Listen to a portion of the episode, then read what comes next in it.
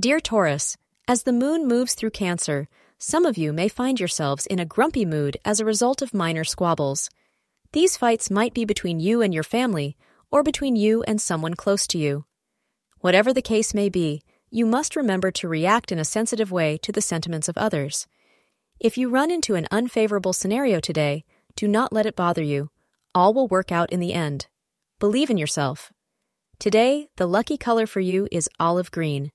The auspicious time of the day is 4 p.m. to 7 p.m. If you are single, then today you find you are flooded with requests for dates. Pick and choose wisely and manage your schedule so that you don't overbook yourself. Even after this attention, you may meet someone you are attracted to, but feel unsure how to make the first move. Enjoy this time of social occasions and don't get too serious about anyone. Today is a day just for fun.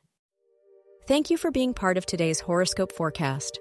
Your feedback is important for us to improve and provide better insights. If you found our show helpful, please consider rate it. Your support helps us to continue creating valuable content.